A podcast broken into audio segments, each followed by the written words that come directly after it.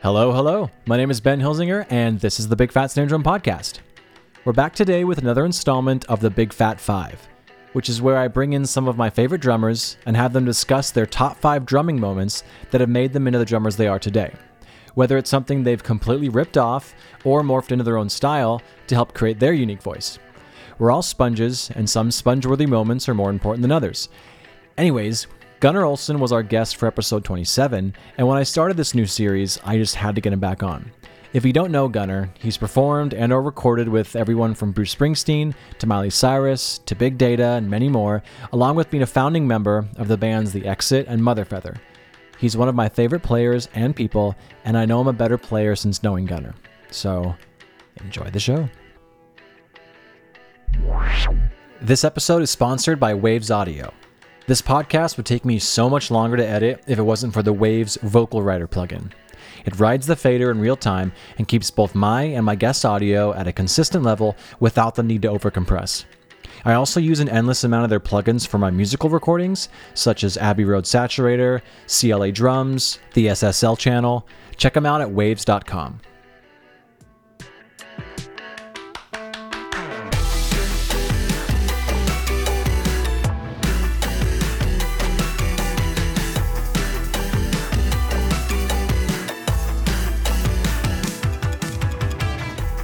All right, I'm here with Gunnar Olsen. Thanks for being back on the show. Thanks for having me back. Yeah, so you were on episode 27, and we talked about just overall, if I could sum it up, creativity. And so I would almost think this is a continuation of that episode because we're talking about the five specific drum moments or fills or flourishes or just overall vibes that you find have creeped into your playing and whether Yeah. you've changed them to kind of morph them into more gunnerisms, in, inappropriate gunner. Uh, than uh, than you care to admit. They're just things that you're like, oh, I definitely do that all the time. So yeah, I'm not gonna beat around the bush. Let's get into it. All right. I really like, for the record, I, I think this is a great idea. Oh, Um, cool. I- I was excited to do it. Um, yeah, let's just start it off strong. Um, Lars Ulrich, as many people know, I'm a huge fan.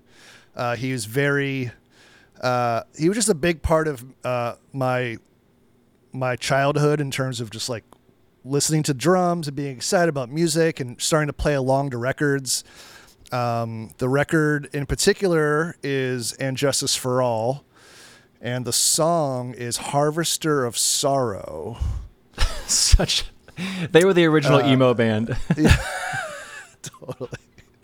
Um, I want you to start from about 24 seconds into Harvester of Sorrow by Metallica and Justice for All album, Lars Ulrich.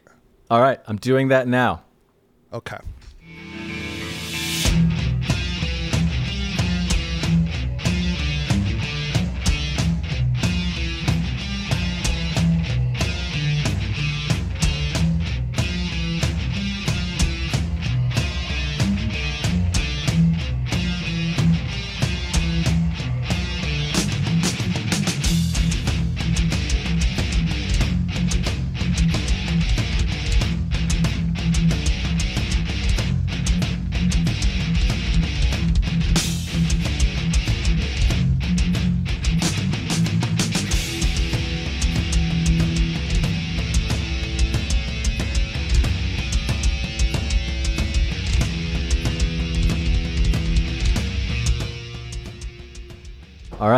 Sick man. Uh, I haven't heard that song actually. Really? Okay. So, um, the thing that stood, you know, I, I, I, my first thought when you said this, I was like, okay, who are the drummers, and then what are the songs that are give examples of what I like about the drummers. So, this one is probably more of just like a feel and kind of um, a direction. Um, one, he's on the toms and kind of doing accents with his kick drum, which I think is really cool. But the big takeaway I have from this is you know, it's one to the two to the three to the four, one to the two. Like he's hitting a lot of the crashes on the two with the snare um, throughout the song, and I would say just in general on that whole album, that's kind of a theme, and maybe just in term in general for him, but that idea of like you're not necessarily like accenting the one of a bar. There's just something so cool to me about that hitting the one, two, there's that and just kind of how lyrical he is. He's kind of staying on the on the on the toms and you know the the guitars are riffing, but then he's finding these spaces to do these flourishes. He's kind of um, going back and forth between sixteenth notes and triplets, and um, I don't know. It just it it's it's so musical. It's it's almost like another melody, and I think that's what I don't know. I think that's what I take away the most from him is just that kind of he's answering a lot of things rather than like leading into you know like he's setting things up and answering rather than just like here's the downbeat or uh, there's also you know like to go, quickly go to another song just that we all know the Enter Sandman thing. Another example of just like that like you're doing a two and four but you're doing it on the toms and that's definitely something I've stolen from him is that just kind of keeping forward motion on the toms um, and maybe playing almost like a drum set beat, but strictly keeping it to the toms and the kick drum. Yeah, and he did it in this song too, where it's a random China with a with a snare drum hit. Yeah. and I think that's like the quintessential drummer. Like I have to get something out, just ah, and then it's like this release. Then you can go back to something else. Yeah, I mean, he was that. That was the reason I got a China cymbal was that record. You know, it's just. Um, I think he had two on that record, but anyways, that's song number one. Um, maybe we'll keep. Hmm, I feel like I want to like kind of vary it. Basically, the five drummers I picked, I feel like if you took them and put them in a blender, wink is um, something. Uh, That was some- cute. Sorry, I don't know. It's something. Uh, I would say the combination of these five drummers would kind of be the uh, building blocks of a lot of my playing. Um, so number two, I got to go with Stewart Copeland, and um, I was in a band f- for years called The Exit, and I I made no effort to hide the fact that I was essentially ripping Stewart Copeland off. But um, rather than ripping him off, it was more just kind of um, I don't know. I was kind of taking. I I was just really into the way he modernized the reggae beat and kind of made it like a pop beat. You know, he was. It was the first time I ever really heard um, the kick drum on two or on three, however you want to count it. Um, you know, that kind of just like backbeat where a snare would be, but now it's played by the kick drum. Um, so the song I picked of his is uh, "The Police." The bed's too big without you. Again, another emo band. Yeah, um, and I mean, you could pretty much just he, he basically plays the same beat the entire song. So I didn't do like a minute mark or anything for this, but um, yeah, he's what I like about this particular song is he's riding he's riding the snare drum. And he's instead of kind of keeping time on a hi-hat or something, he's kind of keeping time I think what he's doing I think he has a cross stick formation. So his hands his cross stick is going across the stick across sorry across the snare. And then with his right hand I think he's playing kind of where you would play like a ghost note and riding the snare. And then the, the kick is on the two and the four. Um, yeah. Cool. Yeah, let's check it out.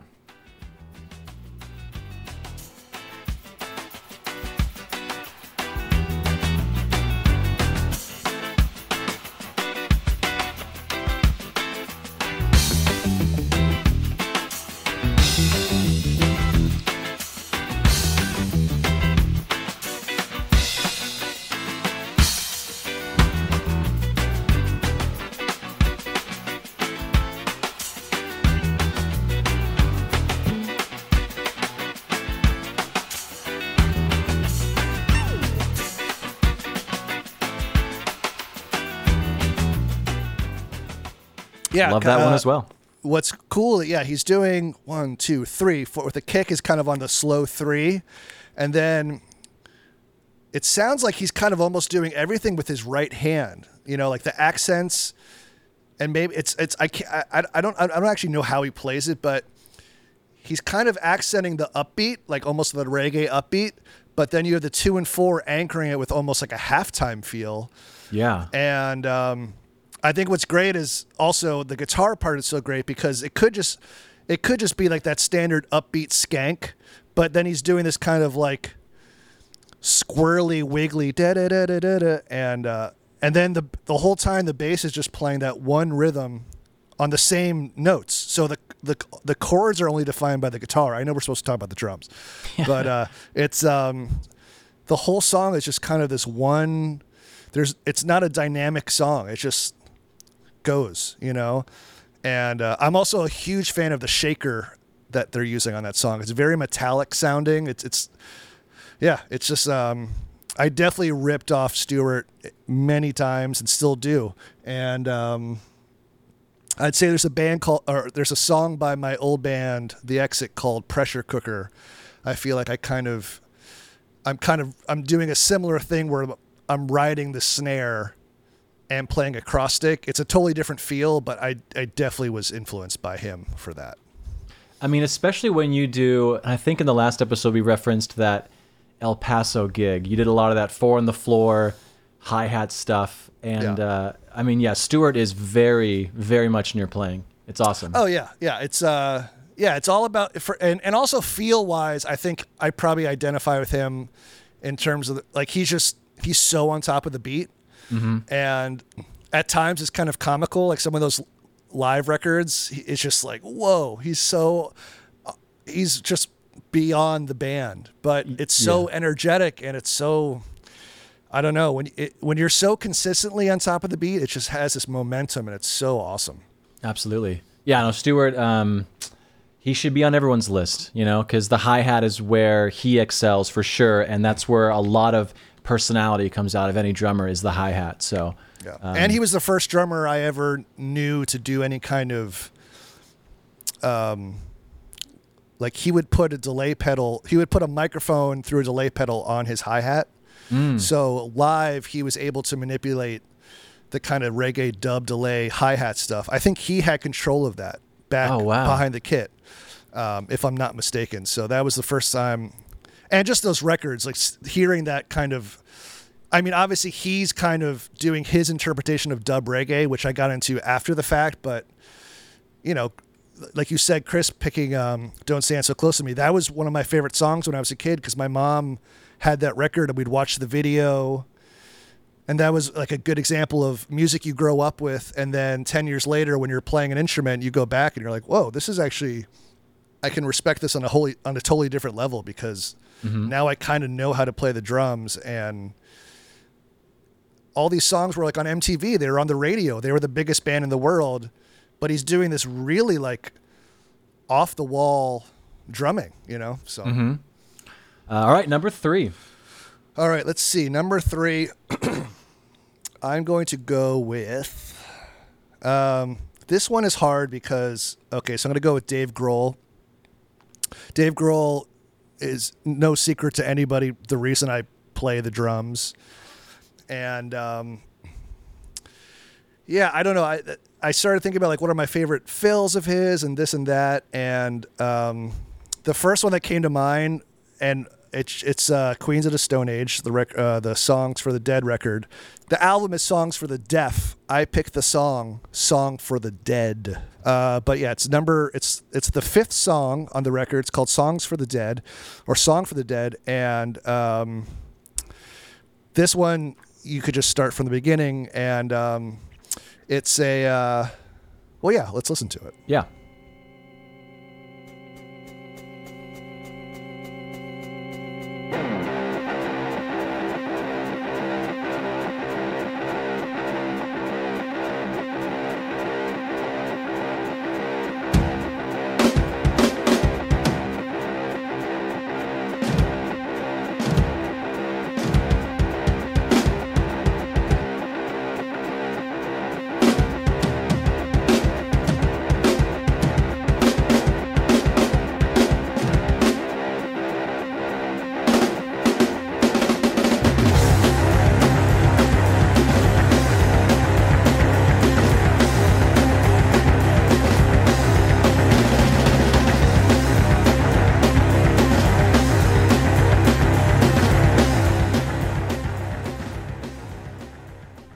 It's a good point because you definitely hear the guitar and the hi hat get off from each other. But I think my guess is they just left it because those little imperfections are the best parts of all.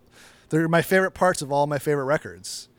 I know, agree. I think um, I think those I think those moments of um, humanity that's what stand out to people. It's like playing all those shows with big data to a click. You know, there's always going to be that moment where there's a little bit of oh we got off the click and like you kind of look around and laugh and I, I think that's actually those are the moments that people are are looking for. You know, um, but uh, yeah, that song was a heavy influence on the drum part I have in my own band song by Mother Feather called Red Hot Metal, which um, might be worth listening to just because I I pretty bla- well I, it's not that I rip it off it's just I I like the concept of the guitar is just doing this thing. It's almost like the guitar is in the other room and then the drummer sits down and just kind of it's exploring the rhythmic space you know? And um, it's like not quite a solo it's not quite a drum part it's just kind of i don't know it's awesome it's definitely awesome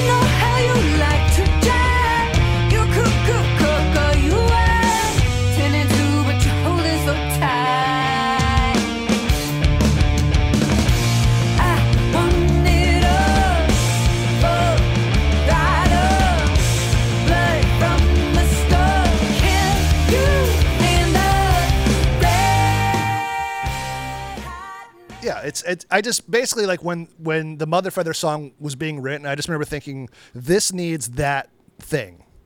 It wasn't oh i'm going to play those fills. It's just the idea of i don't know. It was the idea. I stole the idea and i'm not uh, embarrassed to say it. Um, i did wonder if you could maybe there's there's two other dave like i kind of want to show you my two favorite dave grohl fills Dude, me and me and Chris had like we had like nine each. So the big fat five is quickly becoming a big fat who gives a crap. I, it, well, it's just because like basically when you said, oh five songs, um, kind of drum stuff you've hijacked," I feel like I I was having a hard time. Like, I just I think I I just purposefully don't steal drum parts. It's kind of like you know if if if enough of it's in your DNA, it kind of finds ways to come out. Yeah. But um, there's two Dave Grohl fills that I probably haven't ever recorded, but I play live all the time just because they're so fun. Um, yeah, I'm I'm curious if I could remember you doing any of these uh, on tour. Okay, I, I it's more with with my band Mother Feather because basically when I joined that band, it was I looked at it as, my excuse to finally play all my Dave Grohl isms. Uh, it's like a very hard hitting rock band. It's just it's just a rock band. It's just getting the job done, and I feel like he's just the best. Ex- he's my favorite example of that kind of drummer. Um, so uh, s- the first song, both of these songs are on U- are on In Utero, by the way. Uh, the drum sounds on that one are, I think, the premiere of the two. Steve Albini, yeah. Um, so the first one is radio friendly unit shifter. It's track number ten, and I want you to go to about two minutes in, and it's basically setting up the bridge. When he gets to the bridge, he's kind of answering the vocal melody with this very big. Um, it sounds just like that. But I'm uh, gonna play it now. Yeah, see if you can sync that up. All right.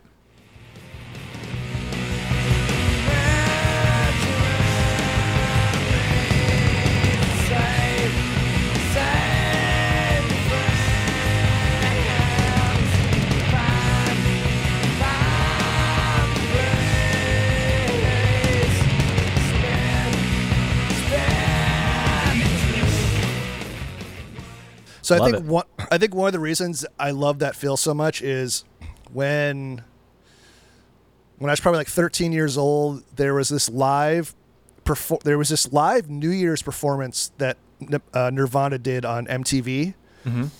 I forget what it was called. It might have been just called New Year's or it's it's it's available. It's it was the album. It was at this point Pat Smear was playing second guitar and they were kind of in utero had come out and they were kind of playing like all these songs from two records. And when they played that song i just remember they, they show a clip of how dave is playing that fill. Mm. and went back in nirvana like his rack tom was essentially in front of his face. It was yeah. this 15 inch t- it was just so big.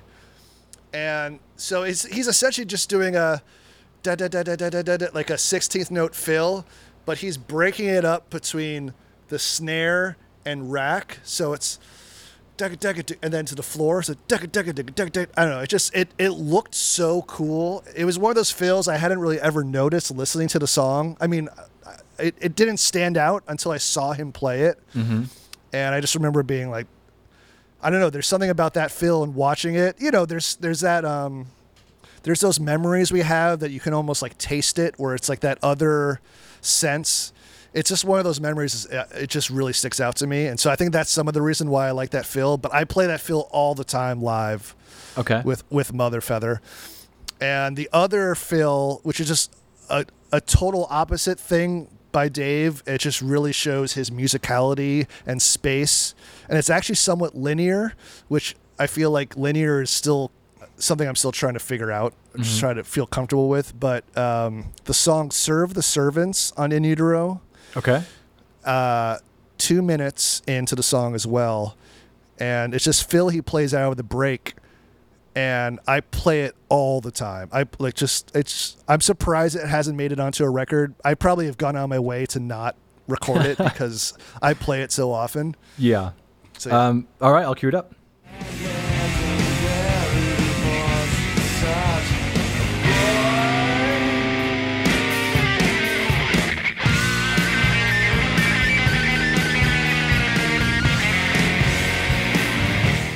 Say what you want to say, and then I have something to say about that as well. No, I don't know. It's just um, it's it's unlike any fill. I, I I just like it's one of those fills that I I don't even know. Sometimes you hear something in a drummer and you can kind of imagine where it came from. Um, like obviously Dave Grohl is very inspired by John Bonham. Tim Alexander from Primus is very inspired by Stewart Copeland. And I say those two things because both of those drummers I was into before uh, I got into the their influences, you know. So I was a fan of Nirvana before Led Zeppelin. I was a fan of Primus drumming wise before I really went down the rabbit hole of the police and uh, even like um, Rush, you know, those. So you can hear those elements in, in like Dave's drumming. Um, but that feel, yeah, I don't know where that feel comes from. It's just, it's just, there's nothing like it to me. It just fills up space. It's really musical. It's somehow keeping the momentum going, but it also kind of pulls the song back. And then, I don't know. Yeah, it kind of has like a. Uh, don't think Dave would have thought of it in this way, but a. Um, what do you call that? Metric modulation. It's like a three over four kind of thing. Yeah. Um, I'll have to listen to it again to get the specifics, but it's a da boo da boo. You know. Yeah, yeah. Um, it's almost like a slow Bo Diddley or something. Sure, sure. And there's actually a song. Are you a fan of? I'll do one of my things to piggyback off you. Um, you're. I obviously you know Jack White is, but are you a fan of the Dead Weather? I I don't know their stuff well enough to to know it. So Jack White plays drums in that band, Oh, okay. and uh, he's. I mean, if if you haven't listened to his drumming, he's a killer drummer. It's like annoying how amazing he is at that as well. But Yeah. there's a song called um, "Hang You Up from the Heavens," and the, a fill going back into the chorus into the second verse has a similar vibe to that. I'm curious if he kind of stole that from. So I will play that now. Okay.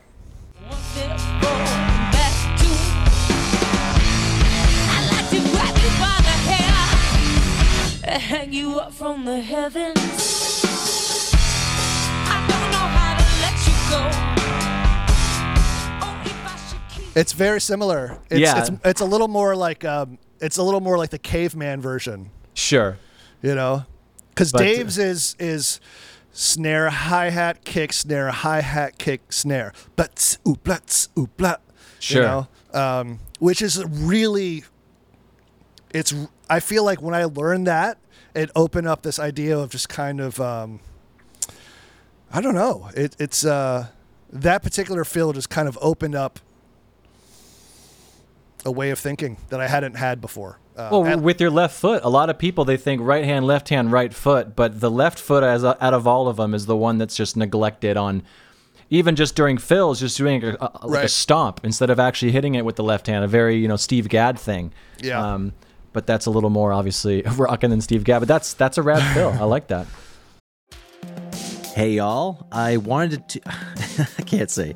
I wanted to talk to you about a drum I've recently received from Preston at Vessel Drum Co. It's an ocean patinaed 14 by 5.5 snare drum, and it's incredible. It's got a 1.5 millimeter shell, brass shell, with 10 lugs, chrome over brass triple flange hoops, a trick uh, three position strainer, 42 strand wires. It's lovely, it's loud, and it cuts and records as beautiful as a piece of butter cake. And, and Preston actually, this is why it's called the ocean patina, is he covers the shell with seaweed and then drops it in the ocean for a certain period of time, and then it patinas with all these crazy cool designs. And if you all remember, Preston was actually one of the first guests on the podcast. When I first started out, I didn't really know what the Big Fat Five format was going to be, or if it was going to be even Big Fat Five at all but I went to his garage, his his you know where he makes all of his drums. It was really cool. He walked me through. The episode is essentially from start to finish what happens with a drum, and it was it was a really fun episode. It's now archived at bigfatsnaredrum.com, just because it doesn't fit the format of Big Fat Five. I want you to get back to the show, but go check it out. This drum is beautiful, and he actually let me use it on an Eve Six tour, and I didn't keep it, and I regretted it ever since then, just because I was trying to pinch pennies at the time, and I just kept thinking about it, and so the opportunity to get it again was presented, and it is one of my favorite drums. So the Ocean Patinaed 14 by five and a half snare drum. Check it out. Reach out to me. Go to Vessel Drum Co. The Instagram's just at Vessel Drum Co. and check it out. It's amazing. It's beautiful. Sounds great. Bye. okay, so keep moving on. Yeah. So this will be number four. All right, this one's gonna be, this one's uh, a weird, a, a pretty weird one. Um, this is by the drummer Jim Black. Have you heard of him? Mm-mm. Jim Black. Um, Jim Black is a drummer from New York, and I would say he's kind of. I don't want to like credit him wrong, but he's a very um, avant-garde kind of free jazz jazz drummer. He his setup is very. He's a pretty. He's got a Sonor kit. At least the times I saw him, Sonor kit, and then ten inch cymbals for hi hats. Okay. And then he was the first drummer I ever heard using kind of a tre- like a I don't want to say a stack, but a dead sounding, very staccato cymbal. And his setup had like he had a very staccato, just like attack, textured feel. And to kind of ex- ex- explain more what I'm talking about, um, I want you to look up the artist Ben Monder, M O N D E R, Ben Okay. Monder. I believe it's the album called Dust. The, thing that stands out to me about Jim is I went to I went to school and studied. I went to a jazz conservatory for four years, and I was basically a rock drummer. And my dad was like, you know, he wanted me to go to college, and the way I was going to go to college was I was like, well, at least I, I got to play the drums. You know, I, I have to do something musical. My dad's a musician, so he was pushing me in that direction and was fine with whatever decisions I made, but really wanted me to go to college. So I went to SUNY Purchase College and I got into the jazz program. And I felt I I I really felt like the odd duck there. I just I wasn't really a jazz guy, but it was kind of the only way to play drum set in college was to go for jazz. And I studied with some great teachers. And uh, but you know, I, I was playing in the big band, which is really fun. It's it's kind of like the biggest, loudest version of jazz you have. All these like horns and big setups and you know Buddy Rich style stuff. But I started hanging out with guys and going to these jazz clubs in the city and seeing a version of jazz that got me excited, where it wasn't just that kind of what you picture as like whiplash or whatever, like s- swinging jazz stuff. It was this more kind of avant garde stuff that was being inspired by a lot of electronic music, a lot of drum and bass, a lot of a lot of drum and bass and like Aphex Twin, Bjork, a lot of these kind of Radiohead, a lot of these influences were infiltrating this newer avant-garde jazz scene. And um, so I want you to look up the song Dust. And I believe it's I, I picked the minute marker about 6 minutes in Okay. and um, at this point they're kind of in the middle of the song but if you listen to the tonality of jim's kit that's kind of the thing that stuck with me these very dry cymbals um, this really awesome sounding trash kind of sim- it, it sounds like he's hitting the lid of a garbage can um, and that was really what like opened my ears up to the idea of like stacks and just kind of really quick metallic sounds so yeah, check that out. Yeah, queued up.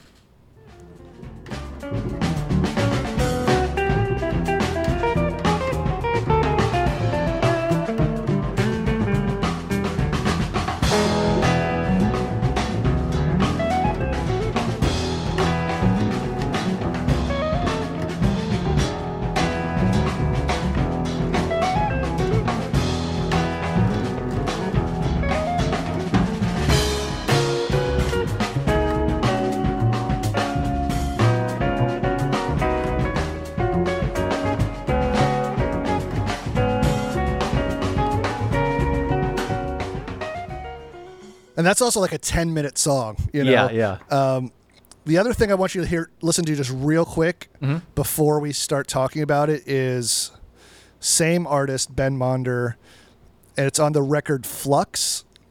And then just, uh, it's a song called Jello Throne.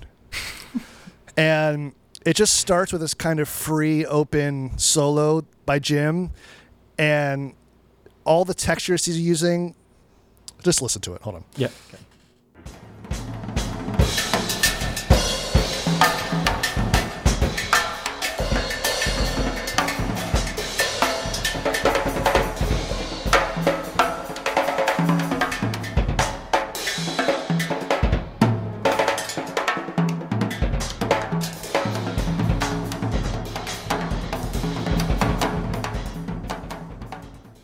That was all MIDI, right? yeah. um, these records came out. I mean, this was like probably I would say 1998, 1999. So I was probably a freshman or sophomore in college, and all I had really listened to up this point was punk rock and Nirvana and Green Day and Operation Ivy and NOFX and Bad Religion. You know, like Sure. not all, but like that was what I was really into. And then I went to a jazz conservatory. I was just like, I don't, I don't know what I'm doing here, but I'm open minded and I like jazz. I like Miles Davis and I like Coltrane. I love Elvin Jones and, but going to see these guys like these kind of bands play. Um, it was the first time I saw, you know, like Jim was putting splash cymbals on a snare drum and like like a a metal bowl on his rack tom and it was the first time I was seeing the idea of putting stuff I mean you you guys that's what you guys do like the the idea of putting stuff on your drum heads to give it a different sound you know like We're gonna sue te- Jim now. yeah, you're gonna sue.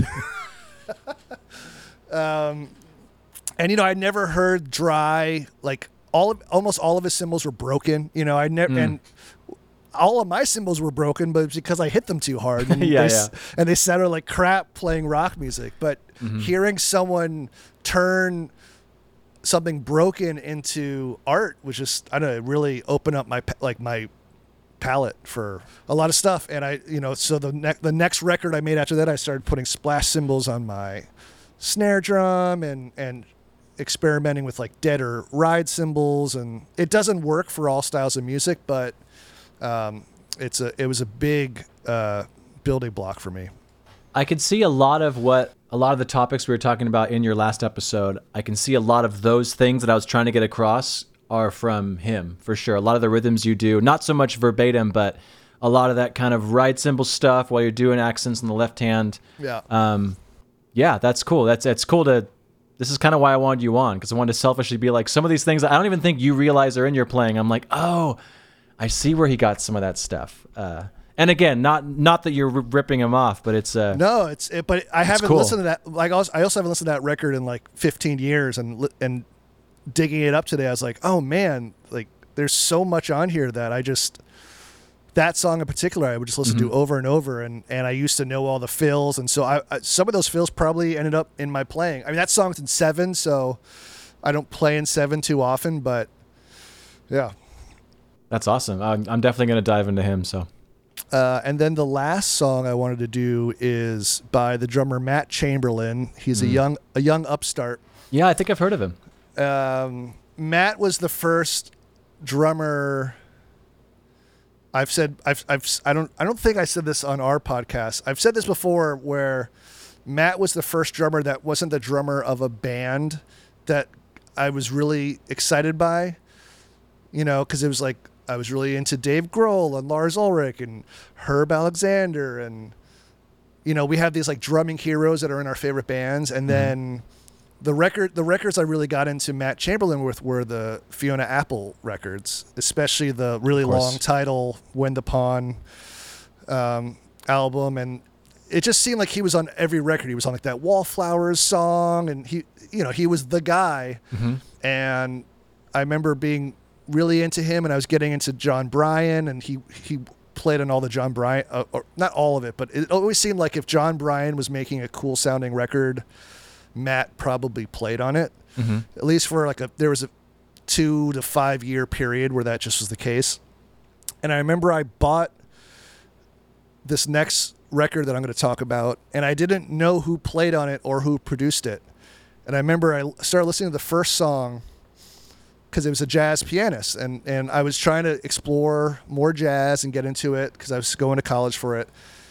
And the moment the drums started, I just was, it blew me away, and I had to go see like, what jazz drummer is this? Figuring it's like a New York guy, and it's mm-hmm. it's Matt Chamberlain. And I was like, what the? And and Jon Brion produced this record, but I, I had no idea.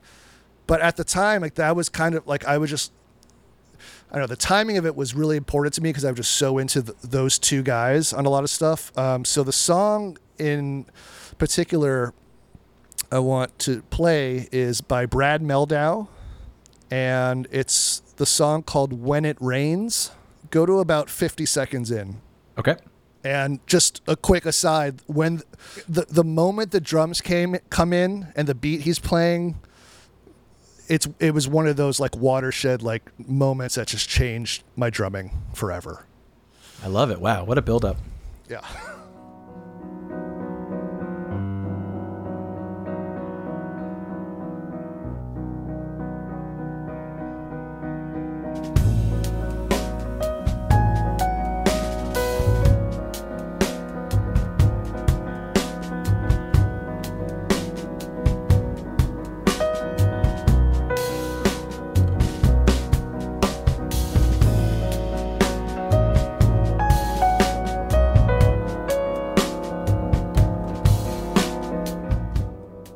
Did not expect that beat to come in that way. It's the best part. It's just yeah.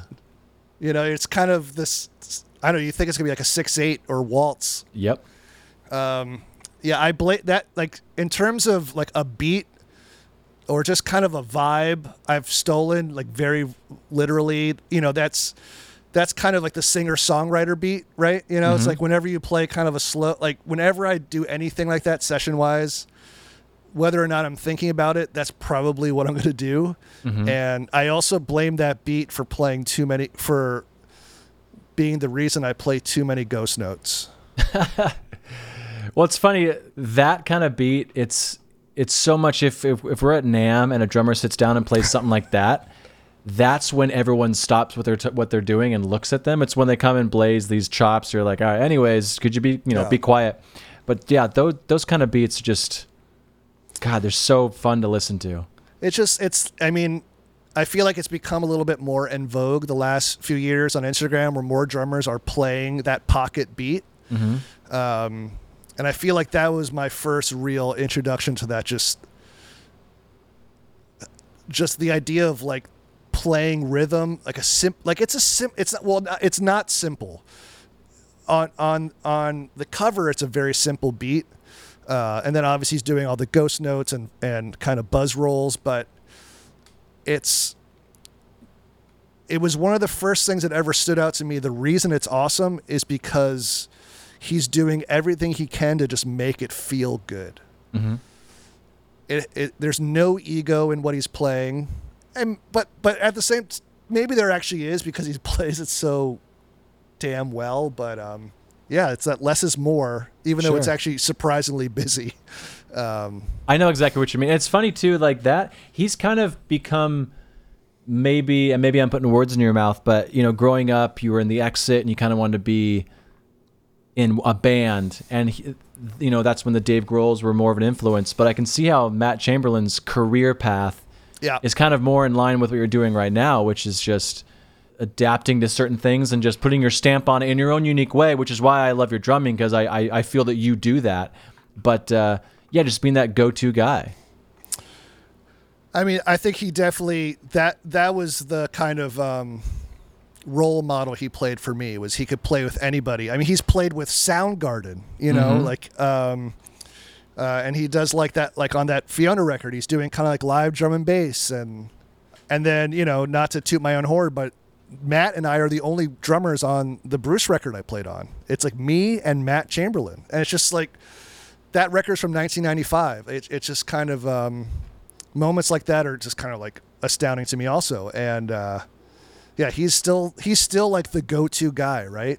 And he he seems to adapt and and never sound dated. And I think also his, his drum like he, I know for a fact because of, of producers I know who've worked with him. He he was one of the first drummers I knew who knew of who had their own studio and was engineering their stuff. And and I think a big part of the reason his drums always sound good is I think he has a pretty big say in how they're recorded. You know, um, I know all the stuff on the Bruce record he did. He did remotely at his studio, so that was kind of. Uh, I think uh, something I learned from him, which is, oh, like maybe one day I could have my own studio and people could send me tracks to play on. You know, it's, um, yeah, he's he was a big, he's he was and still is, but was a very big influence for sure. My Matt Chamberlain story is an ongoing one. Uh, he actually goes to the same gym as me, or went to the same gym as me. I won't say where it is, obviously, but uh, yeah, I've I've seen him work out a few times. it sounds so creepy, and I'm I'm I'm happy it's coming across this way. But there's been times when I've like looked over and he's over there, and I'm just like, what? I mean, obviously this is not the time to Yeah. like. Maybe if we're like standing in line at the juice bar on the way out, it'd be like, hey Matt, by the way, like I'll just bow to him and then like order my my juice. Yeah. But yeah, I, don't- I don't know what I would say to him. I think you should say something. I think um, I I I met him once and it it did not go well. It was uh, pretty pretty awkward because he he played on a friend's record Okay. and and I, it was back in the MySpace days and my friend my friend told me, "Oh man, I, I got Matt Chamberlain to play. Like my friend got signed to a big label, and they got all the he got all the drummers of his dreams, right? And he's out in L.A. and Abe's pl- Abe plays on it, and uh, Kenny Aronoff and and Matt Chamberlain, and I was like, "Oh man, tell Matt I'm a huge fan." Like you know, this is like a uh, email like in in like 2000 or something Yeah. and um, and then I reached out to him on MySpace. He had a MySpace page, I guess, which is crazy because he's he I don't know he he always seems to be on or off social media, but I, Yeah. I guess he I guess he was on that week and. I found his MySpace page and reached out and I said, "Hey, my but you're playing with my, on my buddy's record and and he was like, "Oh yeah," like he mentioned like hello, right? It was just a very um and so I think I was listening to maybe even this song that we just listened to, and I was walking around Brooklyn. This is like three or four years later. And I walked by this tiny little club in Williamsburg, and on the marquee it says Charlie Hunter and Matt Chamberlain duo. And it was going to start in like 10 minutes. Whoa. And I, had, and I had no idea. And I'm a huge Charlie Hunter fan Yeah. also. And I, I- was just like, oh my god! So I go in and I watch them play duo. It was awesome. Uh, and uh, afterwards, like I go up to him. oh god, and uh, I was like, hey, it was so crazy. Like I was literally listening to you playing the drums on that Brad Mel- Mehldau record, and then I looked up and saw that you were playing. So I came in to see you play, and it was awesome. Great show. Yeah. And he was like, cool, you know, like. And you, and I have your hair in the back pocket Yeah. if you want to sign it. Yeah. and then as if that wasn't enough, I was like, and um, you might remember that you played on my friend's record, and we talked on my sp- like, I was just like going in this pit of just like, hey, and then. Yeah, we I, I reached out to you on MySpace and you played on my friend's record and we talked we like talked once. You know, it's like cool. And uh and then I just like had to leave, you know, just like it was awful. It was, just, and he wasn't like it wasn't even that he was being weird. It was just it. what, what? Yeah. What do you? That well, that, that, that could have gone many ways. It went the way that you know didn't Yes. spark a friendship, but uh, Yeah, it was just kind of like, oh, that's all good to know. Like, thanks. Um, yeah. I don't know. It was probably fine, but it was just it was I was just so mortified, and then I went even deeper, and then I just had to just like leave, and um, Well, now you're really Yeah. making me not want to say hi to him. 'Cause- no, no, 'cause that's why I that you should definitely say it. Then Oh, when you and then say, oh, you might remember my friend who he reached out talked to you, on my MySpace. Yeah, yeah. we talk about you for 20 minutes on my podcast that I host. Yeah. Um, anyways, I'm gonna follow to your car.